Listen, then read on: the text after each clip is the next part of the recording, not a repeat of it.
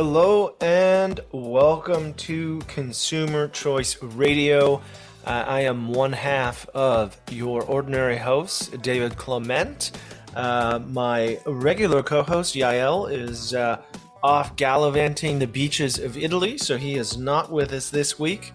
Uh, but I am joined by my trusty colleague, uh, Elizabeth Hicks, uh, coming to us from the great state of Michigan.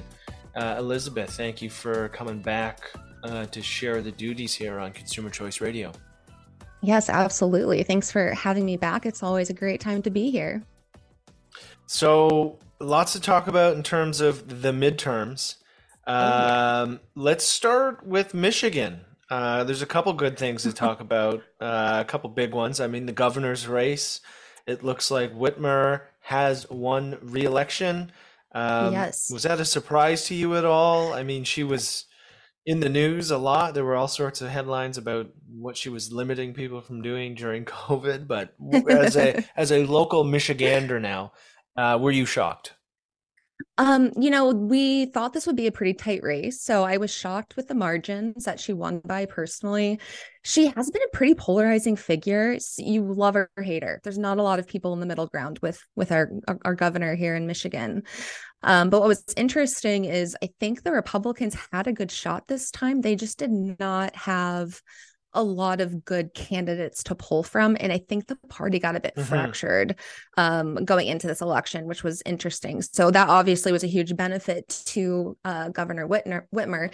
And interestingly, too, for Michigan, so not only did Whitmer win re-election, but Democrats also took control of the state legislature here, which this is the first time this mm-hmm. has happened in forty years. And so now Democrats have full control over the state government here. So that is a little bit alarming. Alarming, especially from a consumer perspective as to what's going to happen.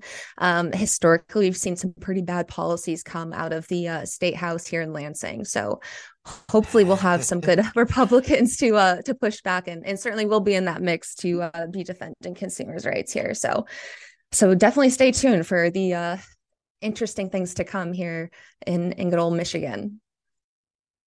Yeah, what was what was the impression of Tudor Dixon? Because I know very little about her other than every time C N N talked about her, they said, "Well, election denier, Tudor Dixon." what's I what's her back like? How is she perceived? Is that part of the problem? I mean, that's a theme that we'll get into down the road in terms of Trump's yes. uh, picks totally. and whether or not they were viable or not. But um, yeah, what what was the take on her? You know, interestingly, I find her and Whitmer to be pretty similar. They're just on the different different sides of the same coin. Um, and so they are pretty complementary to one another. I'm sure they would hate if they heard me actually say that. But, um, you know, I think Tudor, she had a lot going for her as well.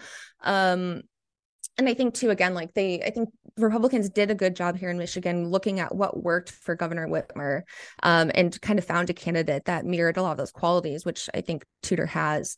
So she was well received here. And again, people were eager to get somebody other than Whitmer. If you're not a Whitmer fan, you alluded to this earlier, but mm-hmm. she had a lot of bad policies during COVID times.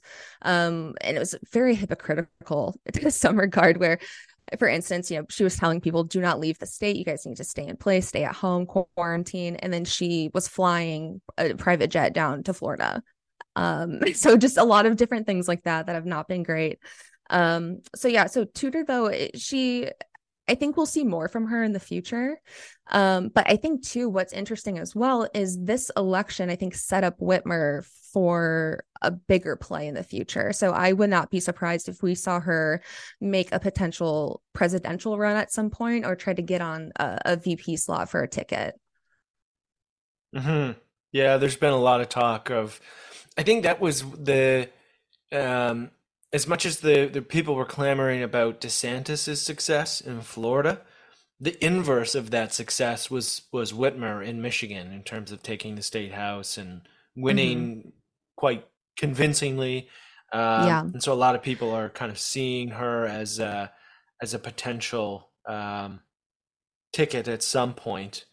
Uh, totally. Which is uh, intriguing, intriguing, intriguing. Uh, another race I want to talk about in Michigan is in Grand Rapids, um, the third yeah. con- congressional district Um, that was Justin Amash's seat. Um, it was Peter Meyer's um, district. He was primaried by a, my understanding, very Trumpy um, person. This is someone very much supported by Trump, um, and that person lost, uh, and that that district has flipped um, to the Democrats. Um, yes. Do you is that a correct assessment of what happened? Yeah, I think that's pretty safe to say. Yeah, I mean, it, it it's heartbreaking to see this happen in that district in particular, because historically it's been so strong with, like you said, with Justin Amash and Peter Meyer, then replacing him when he left Congress. And yes, unfortunately, um, another Republican out-primaried uh, um, Peter Meyer. And then, um, unfortunately, that candidate lost to a Democrat. So now that district is held um, or will be held by Hillary Scholten, um, who's a Democrat over there. So mm-hmm. that is a really tough loss. I, I'm, it's really sad to me that that Peter did not win his um, his primary, because he, I think, is a fantastic congressperson. And that takes a lot for me to say. And I think, you know, following in the footsteps of Justin Amash, you know, he had some pretty big shoes to fill, in my opinion, but I, he did a great job. So I, I'm curious as to what is going on in the minds of the voters over there, because I think they definitely missed an opportunity. opportunity. Yeah, yeah, it's a, a very, and it's not the first time that this has happened, where a Trump opponent has been primaried, their replacement then loses the general election. That happened in mm-hmm. um, Mark Sanford's ride, uh, district. I keep using the Canadian terminology. Um, he was primaried by, I think it was Katie Addington. She lost to a Democrat. Then Nancy Mace won uh, the primary, and she won that um, she won that uh, district back, and then she fended off uh, another primary challenge from that same person, and she ended up winning again um, this week. Uh, so it seems to be a bit of a trend uh, yeah. across the board where, and I know there's been a lot of talk about this, where Trump's picks have not done f- very well. Um, no. I mean, looking at Georgia, that's going to a runoff, which means Herschel Walker could still win. Uh, yeah. But he underperformed Kemp, the governor, by several percentage points, which is um, largely why he lost. If you if you thought that someone voting for Kemp, Republican Governor Kemp, uh, would de facto vote for Walker, that wasn't the case. Yeah, by a couple couple hundred thousand votes. Uh, and so here we go into a runoff. There are a couple other examples of this. Um, that is interesting. What is Just your real- feeling? You- yeah, you know, it's interesting. So I was looking at some data earlier, and it showed that, you know, this midterm election was unprecedented, and we're going to keep hearing that talking point again and again, I, I assume, from a lot of different people. But for this midterm election, the voters were actually more likely to support candidates of different parties um, than any other year that we've seen. And many, it showed, that gravitated towards more qualified politicians. So we saw a lot less of the kind of fringe people get um, traction, and we saw more actual qualified people get votes. So it's interesting that there was kind of that um, the lack of votes for for Walker in Georgia, but, you know, there was at least a couple hundred thousand more for Governor Kemp, although they're on the same party. So it seems that voters really did not just vote party lines this year, which I think is an interesting change. We usually see that they do vote just party lines. So I think that is something that yeah. um, really made this this election cycle unique.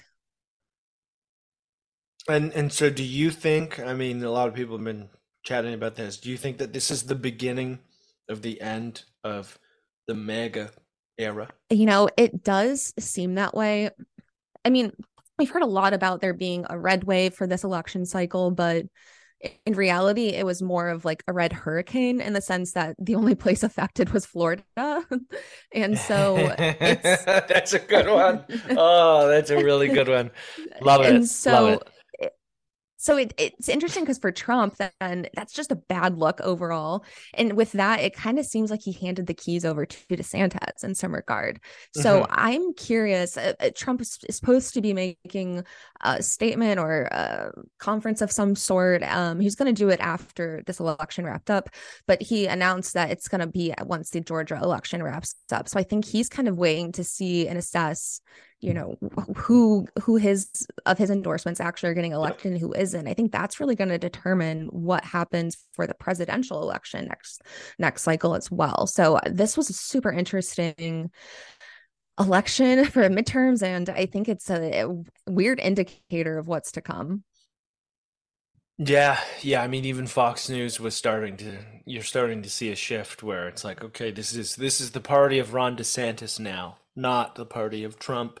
Um, and I mean, I guess we'll we'll get into that in terms of Ron DeSantis now. Whether you like him or you don't, um, just an incredible. I mean, he he narrowly won um, the race for governor the last time around. He re-won mm-hmm. election uh, this time around by uh, I don't know, fifteen, twenty percent. It was crazy. Um, they flipped a bunch of uh, districts that. that were not traditionally Republican. They made serious inroads with demographics who didn't traditionally vote Republican. Mm-hmm. Um, it so it's starting to feel like, and and the thing is, the thing that gets me is right for uh, I'm I'm apathetic to DeSantis. If you had asked me about DeSantis like two and a half years ago, I'd be like, oh, okay, I could see it. He does, he's done some really weird things. Uh, over the last little bit that make me kind of scratch my head. Yeah. But you got to think, right? He took a bit of a different approach to COVID. Um, a mm-hmm. lot of people lambasted him for it, especially in the Northeast. And he mm-hmm. won a, by an even more convincing margin.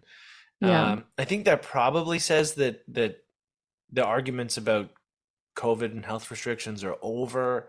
Um, Do you think that that can, do you think he can take that to the national level? What, whatever his strategy was this time, do you think he can translate that to success outside of Florida? Or is this just like a microcosm or a little ecosystem he has?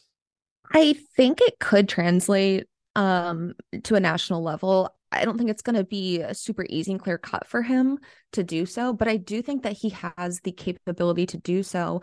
And I think one of the things that makes DeSantis viable um, is just, I mean, his experience, the way he carries himself, he just, you know, presents more as a leader than some of our other options historically. Um, and so I think that's something mm-hmm. that, especially now, I mean, say what you want about Trump, say what you want about Biden. Either, both of them have been very interesting as president. Um, and so I think America is very much craving just some normalcy again. And I think DeSantis yeah. can offer that. And so I think that's where he definitely has a shot on a national level, especially, you know, being able to rally Republicans behind him. He is, he hits a lot of the check marks for, I think, Republican voters. And so I think he is one that could, that Republican voting base could get excited about. Um, and could pull through for. And interestingly, too, it sounds like Biden is is gearing up to make an announcement in the uh, near future that he's going to be running again in twenty twenty-four. And so if he does announce and, and DeSantis announces, I think that's a pretty clear win for DeSantis personally. Yeah. Um, yeah. Just given how, you know, Biden's uh, his time so far has gone and how, where the economy is at and how everything has played out. Again, I think we're going to see the pendulum swing how we thought it would swing for these elections, but I think we'll see it actually happen for the presidential election. Yeah. Yeah. I, I, I think so. I think a Biden, I mean, there's a lot of talk that if Biden doesn't run, it could be like Newsom versus, um, versus DeSantis, which I think would be a real, I mean, on a pure entertainment level, would oh, just yeah. be a, a, a battle um, between totally. two polarizing um, polarizing governors uh, yes. who both have their successes and have their faults, uh, especially over the pandemic. Um, so that'll, that'll be interesting to see. Uh, we'll get a little more uh, into the specifics here when we return from the break. Um, stay tuned for more on Consumer Choice Radio.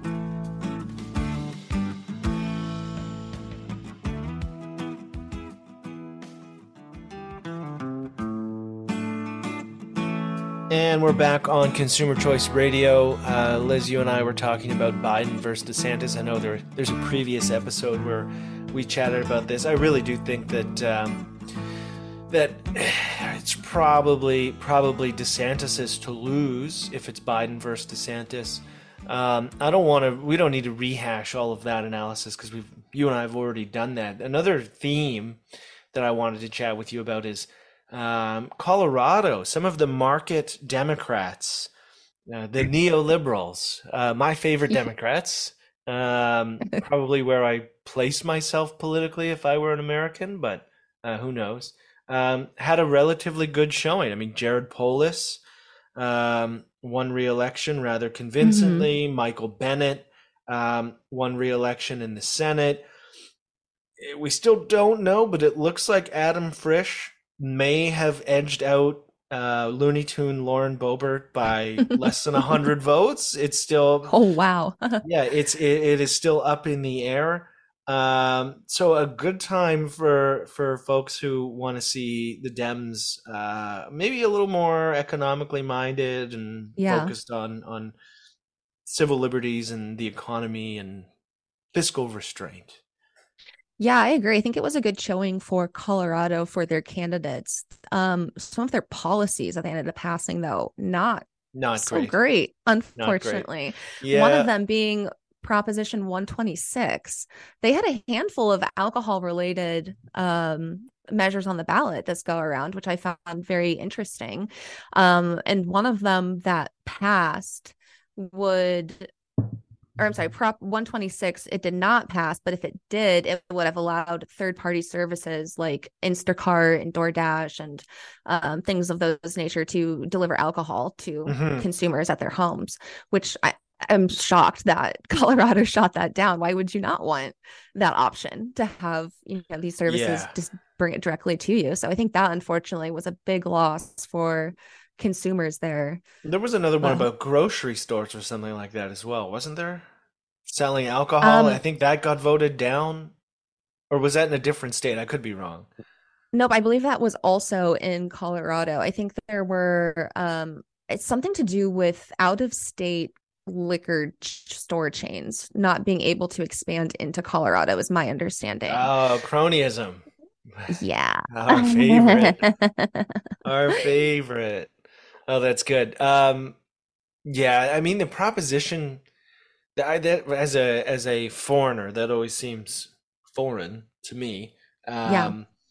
Just because it's like oh, so much is on the ballot. There's another one, not in Colorado but in California, which is uh, grinding yeah. your gears. Let's hear about that one. Oh yes, this one really is upsetting to me. So it was uh, Proposition thirty-one in California, which passed, um, and this one banned flavored tobacco products, which includes menthol cigarettes and of course flavored vaping products, um, which to me is just a terrible play from California. Interestingly, Bloomberg put in about thirty-five million dollars through his own entity to support this ban. Um, and so, you know, there's just a lot of kind of nefarious connections there. But interestingly, it's kind of it's somewhat questionable. This will actually uphold. Um, there it's in question if the federal tobacco laws here will allow states and localities to, pro- to actually prohibit the sales of tobacco. And this is something that the Supreme Court might actually make a ruling on in the near future. So a very interesting kind of uh, turn of events here. Um, and I hopefully the Supreme Court does rule on it and decides that states can't do this. In my opinion, I, to me, it's just really dampening consumer choice. Um, again, the argument has been, let's protect the kids from vaping. Okay, I totally appreciate that. Let's put in measures, though, that protect the kids, but don't punish adult consumers from making a healthier choice and trying to yeah. quit smoking cigarettes. So to me, it's just, it's terrible all around. The the implications of this are going to be awful. The black market's going to thrive. I would not be surprised if we see vaping rates increase, especially amongst youth, because guess what, people, the black market is not checking I Ds. They do not no. care how old you are. And there's no regulation on these things. So we don't even know if they're getting, you know, a device or, or or a product that actually lives up to quality standards. So, mm-hmm. you know, there's just so many better ways to go about this. And these flavor bans to me are just so dumb. They're just well, not a good move to make. It's hilariously hypocritical in California, which is otherwise a harm reduction state. I, I forget who it was, but somebody tweeted, and it was like, so I can go into a uh, like a drug access clinic to get yeah. safe heroin. Yeah. But I cannot buy a flavored vape. How does this make any yeah. sense? Or a Newport. Uh, yeah. It's like. Yeah. Really, really weird. Um, because in, I mean, harm reduction is good. I mean, that's at least my Absolutely. view. Absolutely. Uh, you, you it, if people are addicted, um, you want them not uh, immediately dying from, from the addiction. Yes. whether whether that's uh, hard drugs or um, or nicotine that they're addicted to, and so uh, yeah, just it seems so hypocritical. I I, I don't know. It, it seems very rare to see someone whom is actually consistent as a policymaker. Maybe you have seen or met someone who is, but it feels like you're either on the harm reduction side for hard drugs and you want to ban flavored vapes, or you're okay with flavored vapes, but you think that anyone caught with possession of other of an illegal drug should go to jail. And it's yeah. like, nobody is consistent.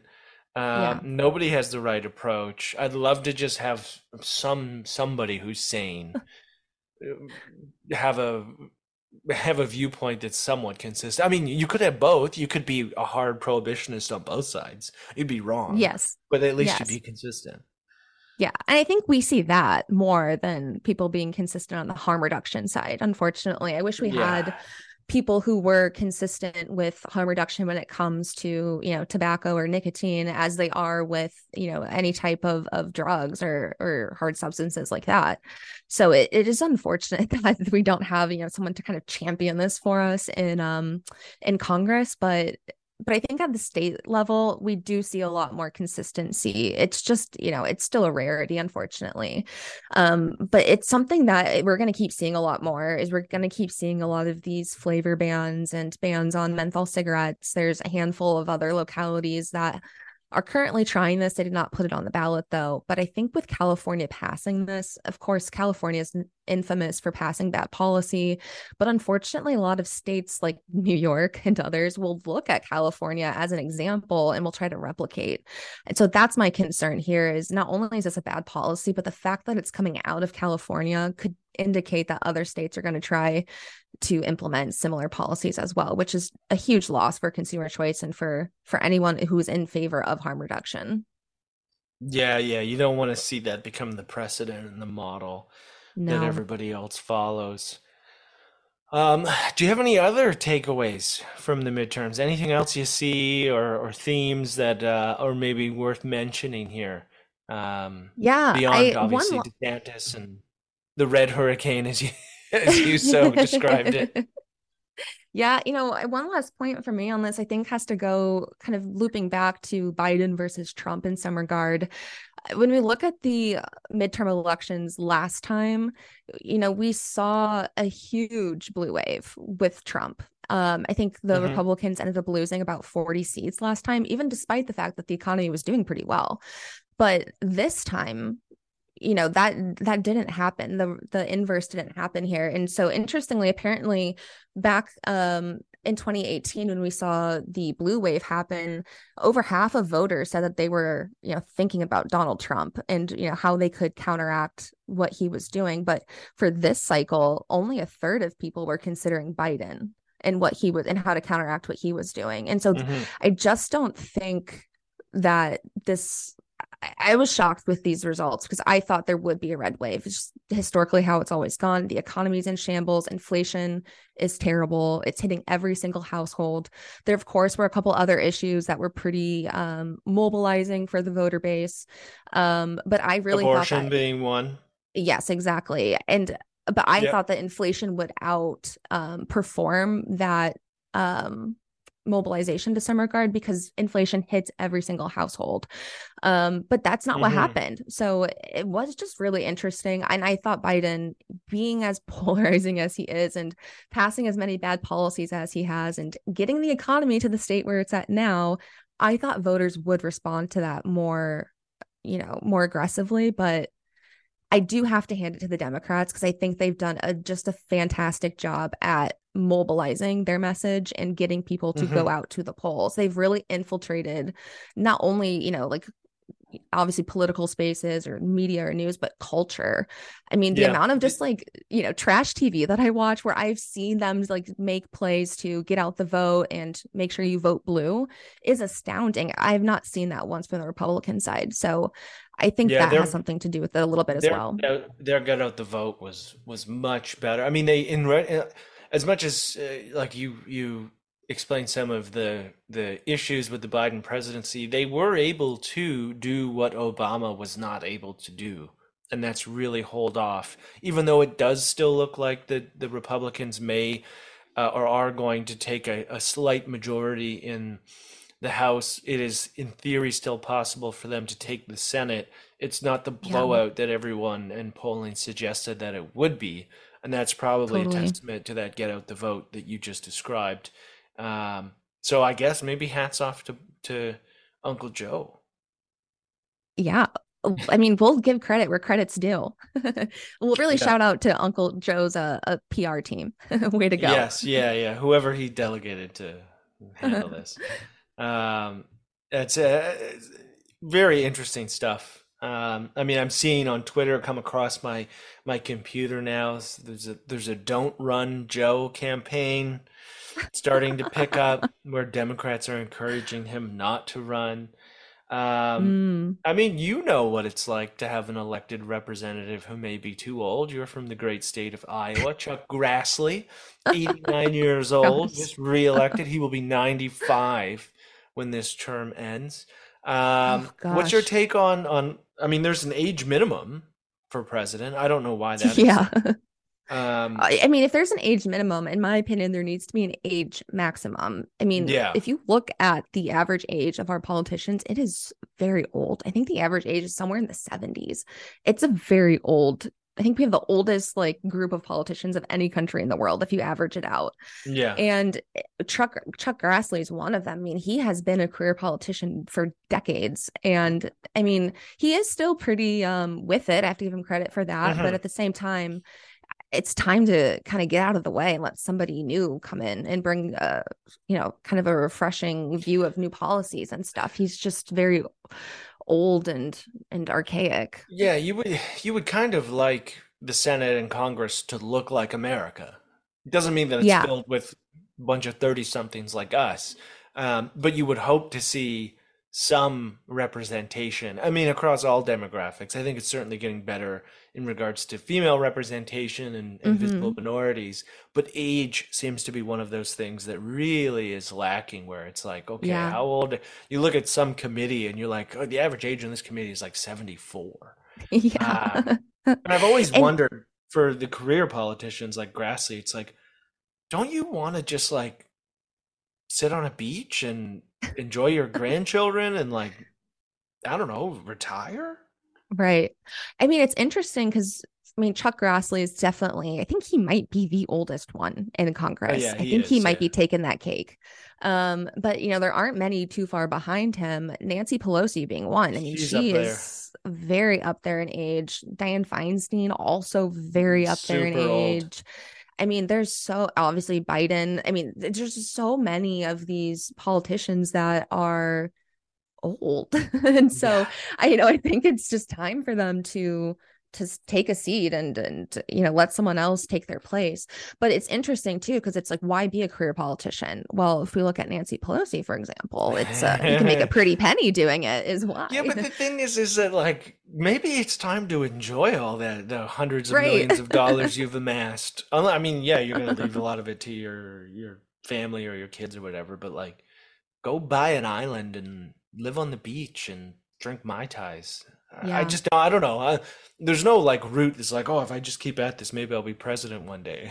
It's like, yeah. that will not happen. So no. I don't know. It, what a time. Uh, Liz, thank you again um, for joining me here. We uh, will follow this up uh, with an interview with Doctor Sylvain Charlebois about food inflation and greedflation.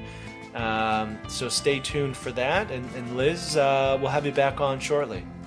Awesome. Thanks so much. And we are back on Consumer Choice Radio. Uh, I am joined by Professor Sylvain Charlebois from Dalhousie University, certified friend of the show, uh, now a multiple repeat guest. Um, Sylvain, thank you very much for joining us again on Consumer Choice Radio. My pleasure, David. It's been uh, it's been a busy fall for sure. Yeah, yes, I'm sure it's, yeah. it's been a busy fall for uh, for you as well. Yes, absolutely. There's there's a lot going on. Um, one of the, the topic that I wanted to talk with you uh, about today is first food inflation. Um, what what do we see? What is the landscape on food inflation? Uh, and then the concept of greed inflation. So, question number one, I suppose, would be. Um, where do you, how are Canadians uh, experiencing food inflation? Uh, in one word, violently, uh, essentially, because uh, over the last eleven months, it's been eleven months now that the food inflation rate has exceeded the general inflation rate. And when that happens, of course, people will notice food prices at the grocery store, and they're noticing that the, those prices are increasing.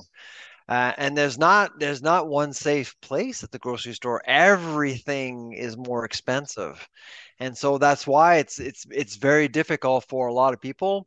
And based on our data, I would say that Canada is divided into two groups. seventy-five percent of Canadians are coping.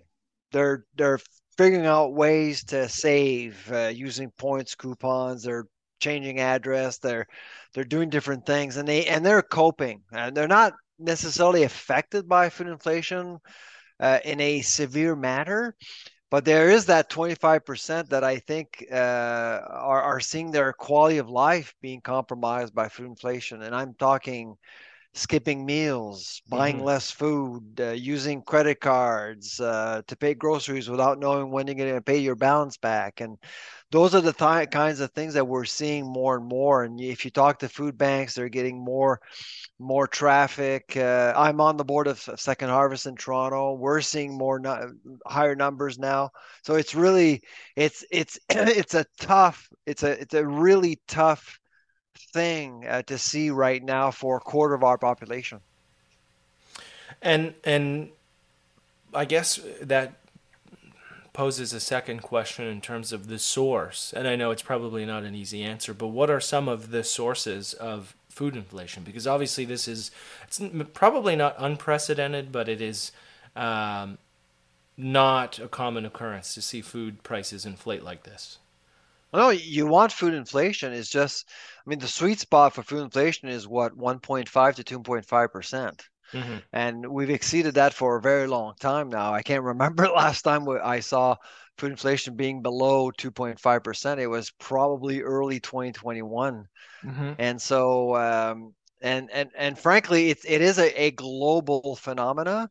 The one thing that most Canadians, uh, may not know is the fact that when you look at the G seven right now, Canada has the third lowest food inflation rate amongst G seven countries. And if you add superpowers like uh, Holland and, and Denmark, those two countries are agri-food superpowers.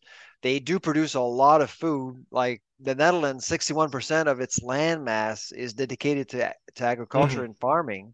I mean, those countries are amazing. Still, their inflation rate is actually above ours. Mm-hmm. So we're still number three. So in the grand scheme of things, we're not doing too badly. But as I mentioned earlier, uh, Canadian families don't care what's going on in Germany or the U S or U K. They're still paying more for groceries. Yeah, yeah. And they're, and they're looking... I mean, they're looking for reasons, domestic reasons uh, for this phenomena. But in reality, uh, it's a sequence of different factors like climate change, Ukraine, energy costs, um, COVID nineteen, supply chain fatigue. I mean, there's there's a series of different factors that have impacted the entire planet. So, uh, but you can feel that right now Canadians are looking for a scapegoat. Domestically, mm-hmm. they're looking mm-hmm. for uh, for one responsible party, and that's why we're hearing more about greedflation and just inflation and all of these things yep. that are being said. And and frankly, I think most of these uh, terms are are, are motiva- motivated by uneducated narratives, to be honest. Yeah, it seems like on one side, uh, the finger is pointed at um, at Justin Trudeau and, and the Bank of Canada and all of that. We won't get into the nuances of monetary policy here. Uh, and then on the other, and I mean, you you you also have you have to think about central banks in general, because yes. the Bank of Canada actually was slightly ahead of the Fed uh, last fall. Mm-hmm. I remember this time last year we were preparing Canada's food price report for twenty twenty-two, our forecast, and I actually we were we were seeing things that nobody nobody was talking about, like supply chain problems and. And we could see prices rise, which is why we came in with a seven percent for twenty twenty-two. And everyone thought we were alarmists. But I do remember last fall, the Bank of Canada was the first one to acknowledge that supply chain problems could actually push prices higher. And that's exactly what happened. While the Fed was still talking about a transitory sort of mm-hmm. scheme. Uh, and I'm sure you remember that quite yeah, well, David. Yeah. I mean, there were and, a lot and, of, and everything changed early twenty twenty-two. There were a lot of a lot of uh, folks in the U S punditry system who were parroting the transitory line, who now have egg on their face because obviously that's not the case. On the other side, you have uh, progressives. I mean, I've seen it in the U S with Elizabeth Warren and Bernie Sanders, but also in Canada with Jagmeet Singh. They're not pointing the finger at Trudeau. They're pointing the finger at grocery stores and what they deem as excessive profits.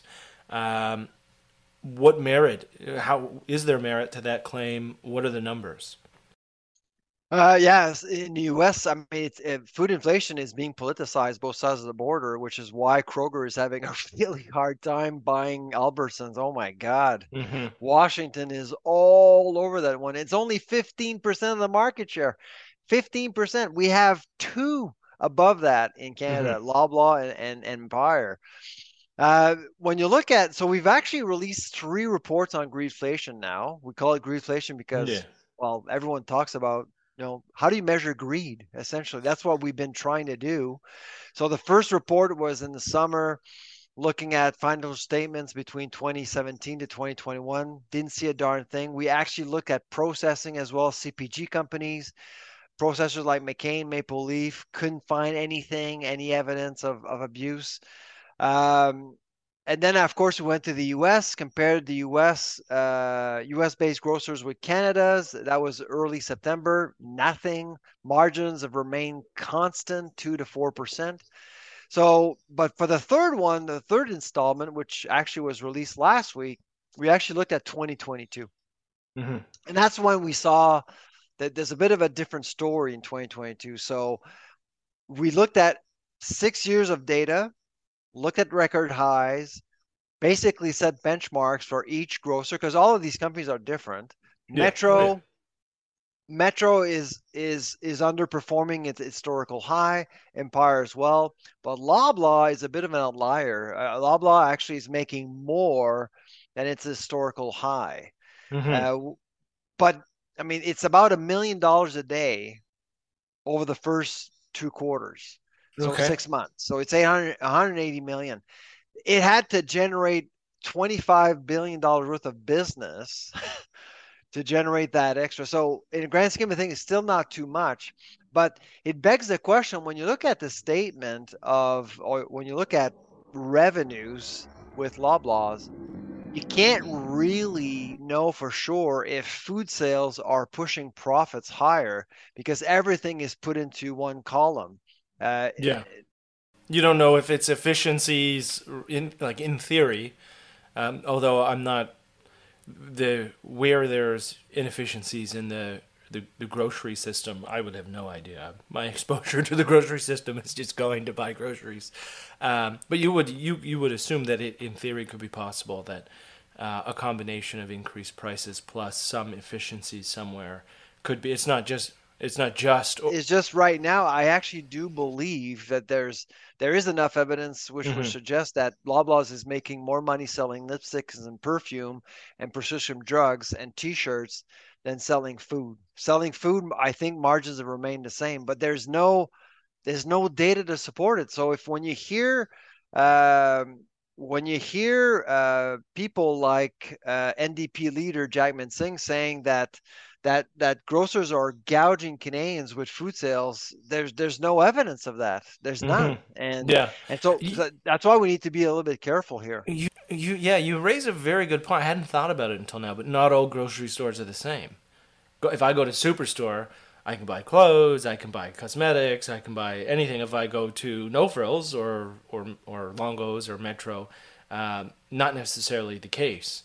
Um, so what so we're do, suggesting so do, for grocers and the Competition Bureau is perhaps to entice uh, grocers to report separately food sales from everything else, because the morality, I'm sure you can appreciate, David, the morality of selling food is uh, the moral aspect of selling food is very yeah. different than selling lipstick. And yeah. so that's yeah, why, I mean, yeah. I, I think the political response to Loblaw is making an extra million dollars a day because Joe Fresh had a record quarter. People be like, oh, okay, well, people like their clothes. Good for them. But if it's like they inflated the price of bread, bananas, insert any item, um, then there would be some outrage and probably some, some call to action. Um, in regards to specific food items, which ones are the worst in regards to inflation, and which ones are maybe the most resilient or have maybe come down in price? Like right now? Mm-hmm. Uh, so right now uh, into September, because that's all we have right now, uh, it's uh, bakery has been a problem. Uh, so bread is, is uh, has increased by about sixteen, seventeen percent. Uh, uh-huh. Yeah. For anyone listening, I say uh-oh because their bread fixing has happened in Canada, and it was a it, it was a scandal that didn't reach the level in which I thought it should, but well, that, that, that I, I think honestly, David, I think uh, the Bureau's unfinished business around some of these investigations are pushing people to find uh, a different scapegoat, and, and that happens to be that portal into the food industry, grocers. Mm-hmm, and, mm-hmm. and that's why grocers are being unfairly targeted.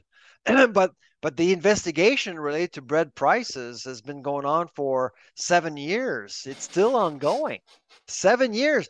In the U S, meat packers were pointed at by the President Biden. Within months, G B S wrote a fifty-six million dollars check in compensation to consumers. Months yeah. uh, to, to avoid a lawsuit. So, I mean, the tone is very different in the U S. And like I said, Kroger is having a hard time at buying Albertsons because yeah, they're they're on it. They're but when when when Safeway was bought by Sobey's in two thousand thirteen, nobody actually raised an eyebrow. Mm-hmm. I mean, mm-hmm. It was just just an, and and Sobeys is twenty-four percent of the market. Albertsons and Kroger is fifteen percent combined. So yeah.